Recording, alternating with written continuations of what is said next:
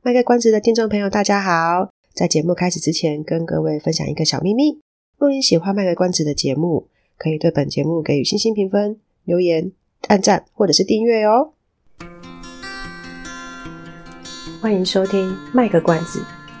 来听听咨商心理师麦麦今天想跟你卖什么关子，陪你迈过人生关卡。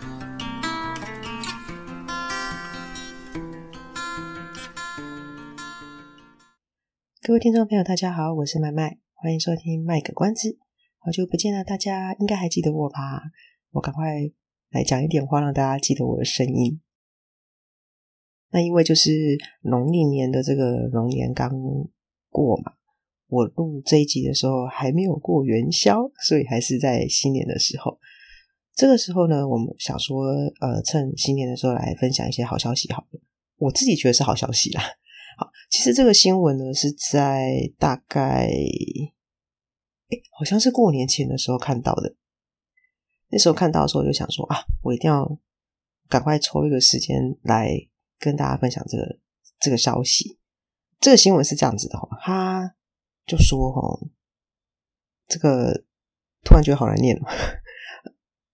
俄勒冈健康与科学大学的研究团队，他们研发出一种。可以同时发出讯号干扰癫痫跟强迫症的装置，啊，反正就是美国有一个大学，他们就研发出一个可以同同时同时治疗，也不能讲治疗，就是它呃可以在大脑里面植入一个装置，然后它可以发射一些讯号，然后干扰这个强癫癫痫或者是强迫症的装置。为什么会有这个东西？出现就是因为有一个美国的强迫症患者，他叫皮尔森。那这个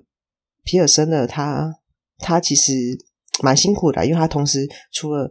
呃强迫症之外呢，他还有癫痫。因为在治疗癫痫的这个各种方法里面，有一种，其中一种是因为为了也了解这个东西，慢慢的去查了一下癫痫的治疗方式。在治疗癫痫的呃一些方法当中，其中有一个是。呃，由医生去植在大脑里面植入一个装置，然后这个装置它会去侦测大脑的活动。但因为在癫痫要发作的时候，其实是有一些脑部活动是可能会跟平常不太不太一样的。所以这个装置它如果侦测到这个，诶，呃，大脑活动跟平常不太一样哦，这这个要去留意，那它就会发出一个脉冲来干扰干扰那个活原本要引发癫痫那个活的那个活动。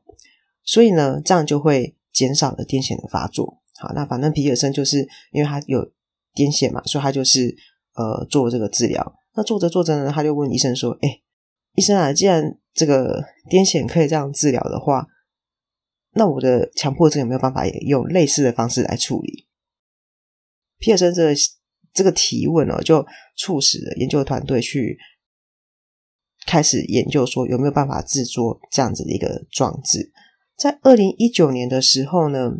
这个研发团队还真的研发出这样的一个装置，然后皮尔森呢也真的让研究团队呢把这个装置植入他的大脑里面。那这个皮尔森哇，就是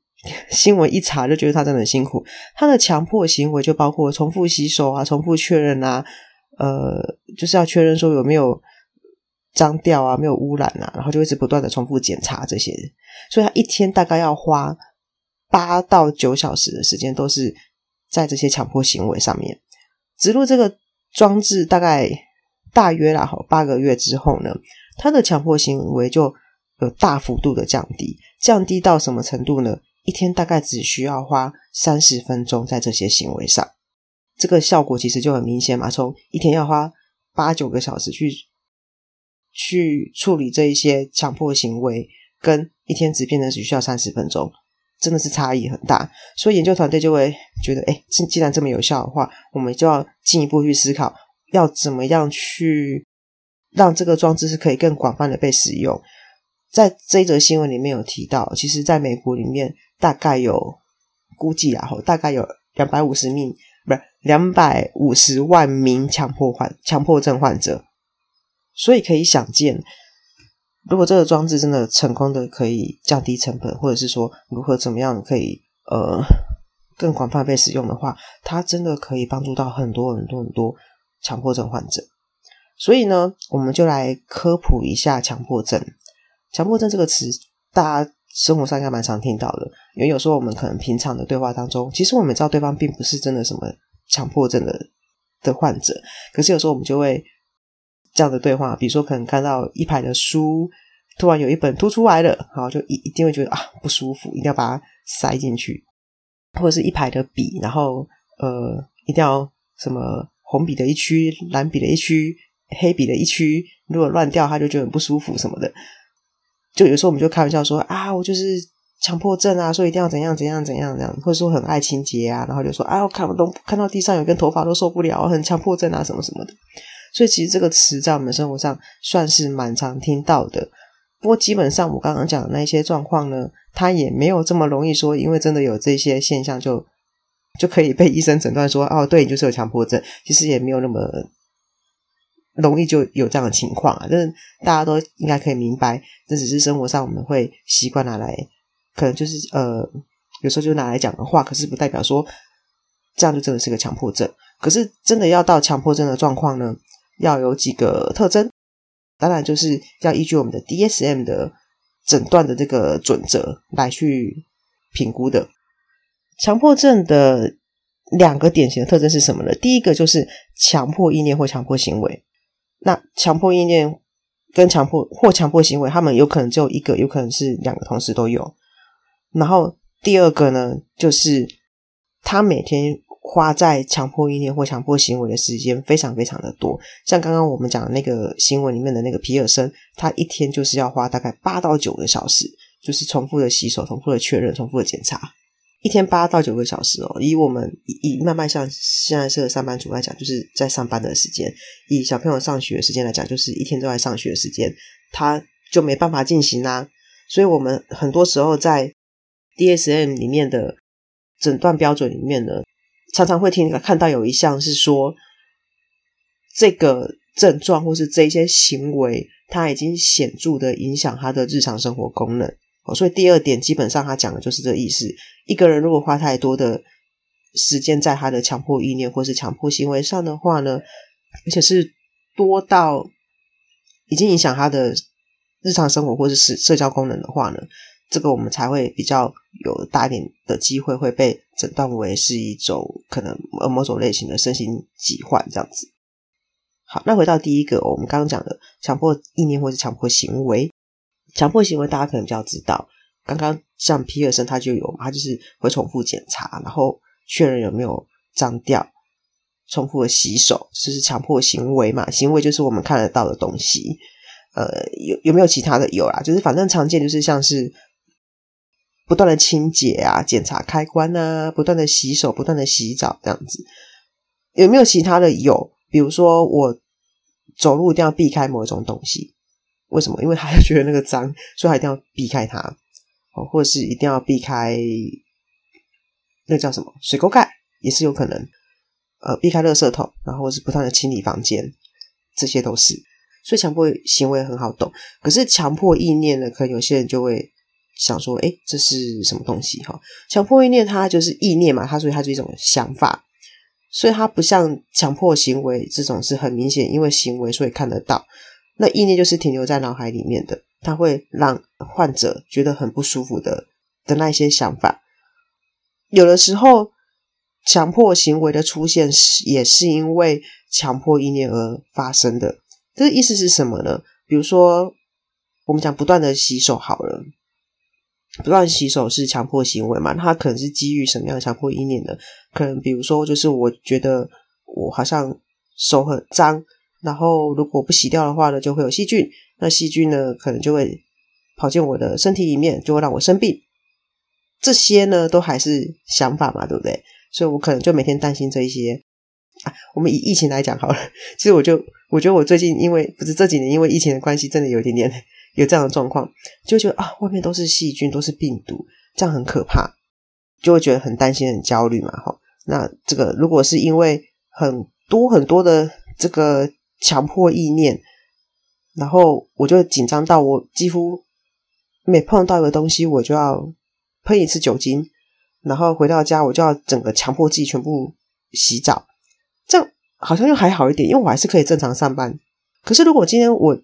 因为我担心说我外面的这个细菌很多，病毒很多，这还是意念嘛吼，然后我可能就变成是我走到哪就一直在洗手，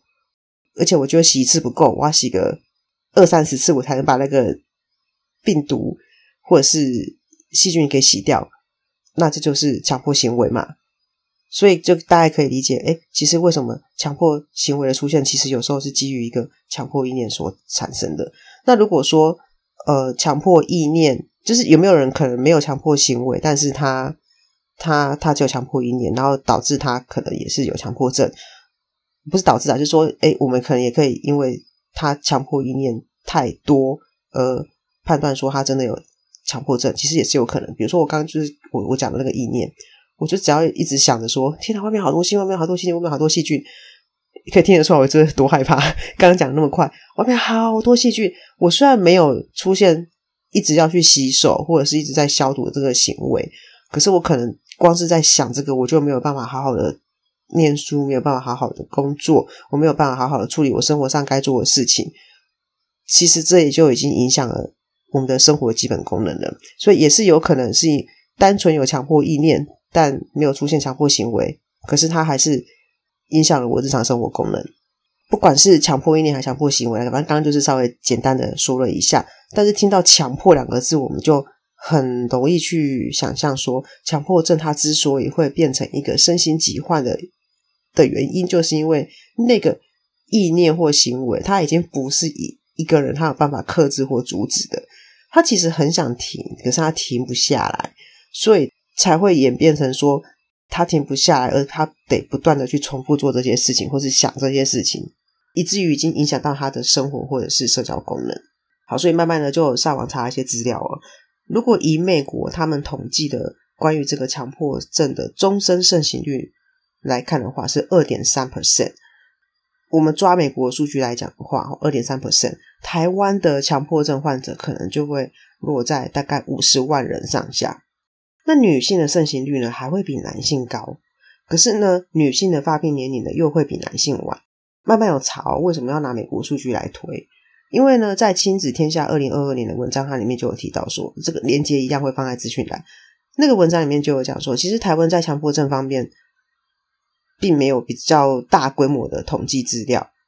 但当然也是有有有人有有做啦，但是就是他那个我我忘记是什么原因，但是好像说是有有点被高估，所以如果大家有好奇去查的话，会发现台湾也确实有人做过资料，但是他做出来的盛行率是比二点三 percent 高，不过他有说是一个因为某个原因，所以他那个是高估的，有点忘了，所以我后来慢慢看完之后决定决定拿美国的这个。他们统计的这个盛行率来来计算，可能会比较准确一点。嘉义基督教医院跟草屯疗养院的卫教资料里面就有讲说呢，他们认他们的这个卫教资料里面就是说，发病的时间其实大概会落在青少年到成年早期。嗯，这就是一个科普吧，一个有东西。那大家也不要太紧张哦，不要觉得说，天哪，我现在是青少年，我。诶，我青少年的听众啊，不管了。我小孩是青少年，我我小孩子会不会有这样的状况？或者是说，我现在成年早期，我会不会担心有这个状况？就是反正刚刚讲的就是一个数据嘛。那其实二点三 percent，你要说它高，诶，我觉得其实蛮高的诶。好了，不要不要太担心，好不好？没有那么容易就变成强迫症。好，诶，我跟我我这样讲没有要就是歧视强迫症患者的意思，就是他他其实有一个演变的过程啊，就大家不用太太过于担心。好，然后我不知道大家记不记得哦，二零二零年的时候有一部电影是宁柏宏跟谢欣颖演的《怪胎》。去年二零二三年有一部在 Netflix 上面有一个很红的韩剧呢，《精神病房也会迎来清晨》，里面其实都有一些强迫症患者的一些行为表现。然后麦麦就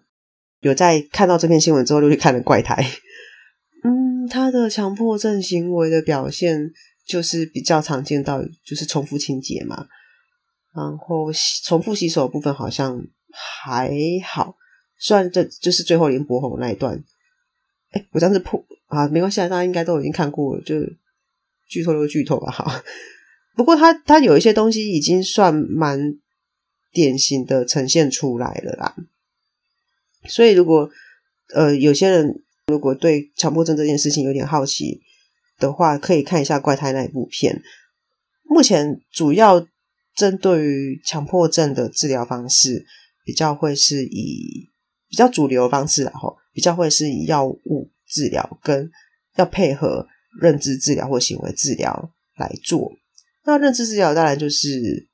跟呃强强迫症患者他们去讨论他们认知扭曲的哪一些部分，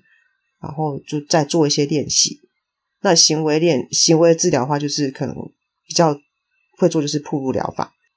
这个就跟大家说明一下哦，就是认知治疗说就是讨论他们认知扭曲那个部分指的是什么呢？我们刚刚有讲嘛，因为强迫意念，所以产生强迫行为，所以他可能就是像麦麦刚刚举的例子，就是我觉得外面很脏，所以我一定要洗手。我觉得我出去就是马上会沾染的所有的病毒跟细菌，这显然就是一种认知扭曲嘛。所以我们就要去讨论这件事情，就是诶，其实事实上，也许就是还是存在的那些。病毒跟细菌，可是它可能不见得每每一项都是对我们那么致命，或是其实我们透过一些方式简单的做，比如说洗手，其实洗一次就好啦，或者是其实你只要不去碰到自己的眼睛啊、嘴巴啊，就可能其实也还好。需要去讨论这个东西哦，然后做一点练习，这叫做认知治疗。那行为治疗刚刚讲的那个暴露疗法，就是 这名字一听就知道，就暴露在其中。我个人其实对这、这个疗法我，我我我自己是不太知道怎么，应该应该说我的擅长不是在行为治疗，但因为我自己有恐恐惧一些东西，行为治疗对于特定场所或特定物品的这个恐惧症，其实也是蛮常有的。比如说有人会怕怕鸟啊，怕羽毛啊，像我是怕高嘛，然后有人可能会怕水，暴露疗法也蛮常会用到这种这种情况，就是把你丢到那一个 你最怕的环境里面，然后让你。就是发现说，哎，其实你害怕的事情根本没发生，但是他他是会逐步引导啊，不会那么狠啊，就一下子把你丢在那种可怕的情境里面。他会先让你去想象，然后就是搭配的说，其实并没有坏事发生，而且你现在状态是很安全的。然后就这样子练习练习练习练习，然后再把你带到那个情境里面。但是就是要搭配药物的部分。不过反正这种治疗一定是需要时间呐，哈。毕竟强迫症的成因有时候会涉及到很多的因素，比如说。呃，一个人的个人特质，他的他成长的环境是什么？呃，他目前的状态是怎么样？目前状态是指说他是不是有一些什么过大的压力啊，或者遇到什么事情啊，等等的。所以有没有办法说每每一个强迫症患者都可以像皮尔森一样，只要植入那个装置八个月就可以减轻很多症状？我我个人觉得其实是有点因因人而异啊。再加上其实癫痫它哦。一开始有讲了，癫痫其实它的治疗方式有很多种，那植入这个装置只是其中一种，而且是要在其他种其实可能没有效的时候才会选择这个方式。那我在猜啦，相对的，可能对强迫症患者，强迫症患者也是，也许不是所有强迫症患者都适合用植入装置的这个方式，就是发射那个干干扰的脉冲，不见得是所有人都可以适合用这种方式来治疗强迫症的。那刚刚讲的这个治疗强迫的治疗癫痫的那个装置啊，它那个麦麦实在太好奇，就是查了很多东西。那个装置叫做呃，如果我讲不对话，大家可以就是帮忙修正一下，因为我我是因为好奇才去查这个啊，也许有什么东西我漏掉。麦麦查了一下呢，那个为了治疗癫痫而植入到大脑那个装置叫做迷走神经刺激器，它正确学名叫这个迷走神经刺激器。其实，在台湾是。到了二零二零年的十二月一号，它才被纳入健保给付。诶，所以意思是说，如果在二零二零年的十二月一号之前，如果有癫痫患者需需要用这个方法的话，他是要自己付费的。好，那美国它那个研发说同时可以治疗癫痫跟强迫症的那个装置啊，我们大概也可以猜得出来，它不会那么快就可以有办法放到台湾使用。所以在那之前呢，我们可能还是要先回到药物跟。呃，认知治疗或行为治疗来处理强迫症的部分。不过，我想，反正科技现在就是这样，科技就是进步的很快嘛。所以，嗯，既然美国今天它发明出来了，我想可能总是会有一天我们台湾也可以用得到啊。那如果真的照这个终身盛，照美国的盛行率来讲的话，台湾有五十万人，可能然后预估大概会有五十万人的强迫症患者的话，那哎，其实也是一个蛮大的福音呢。那顺便再科普一下哦，就是呃，强迫症，当当然刚刚讲说主流是用药物治疗跟搭配这个认知治疗或者行为治疗嘛，那其实还有其他的一些心理治疗的方式，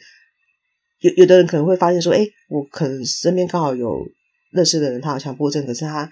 去做心理治疗的时候，他用的不是像刚刚讲的认知治疗或行为治疗，诶当然有还有其他的，也是有人用精神分析啊，也是有人会用比较处理情绪的方式啊，等等的。最最源头还是要去思考的是，呃，那个强迫意念怎么来的？比如说像麦麦刚刚讲的例子是，我太担心外面的细菌跟病毒很多，那为什么会有这样的担心？如果可以把这个焦虑的源头找到的话，也许也是一个方法，可以去呃减少这个强迫意念的发生。那强迫意念变少了，自然就会减少强迫行为嘛。好，那不过这不建议大家自己在那边乱做，就是真的有需要的话，还是寻求专业的协助。呃，先去找身心科医师帮忙评估。那如果他真的诊断说，哎，或是说评估说真的有需要再进一步的协助，他当然会呃给你适当的一些治疗方式啦。哈，好啦，那我们这集就是科普到这边。然后呢，呃，哎，对，去年的时候，慢慢有讲说有在企划一些东西，所以也许可能开始快要可以动工了。总总之，慢慢心里还是期待可以赶快把我那个计划可以好好的做出来，因为那个东西是慢慢本来就很希望可以。做出来的一个算是有比较教育类，然后也是宣导类的的一种内容。当然，一方面也是希望说，呃，虽然现在我 Podcast 的上线时间不是像以前一样固定都是每一周更新嘛，但是还是希望不要停太久啊。像这次其实过年真的是放得太快乐，所以就有有一点嗯拖得比较久一点了。所以请大家不要忘记我，我还是会不定时的更新哦，我也不会拖太久哦。好了，那我们就下期再见喽，拜拜。以上是我们这次的节目内容，谢谢您的收听。如果您喜欢我们的节目的话，欢迎订阅我们的节目，或是到粉丝专业路上有个心理师追踪暗战。若您对节目有任何的想法，欢迎留言让我们知道。下次再见，拜拜。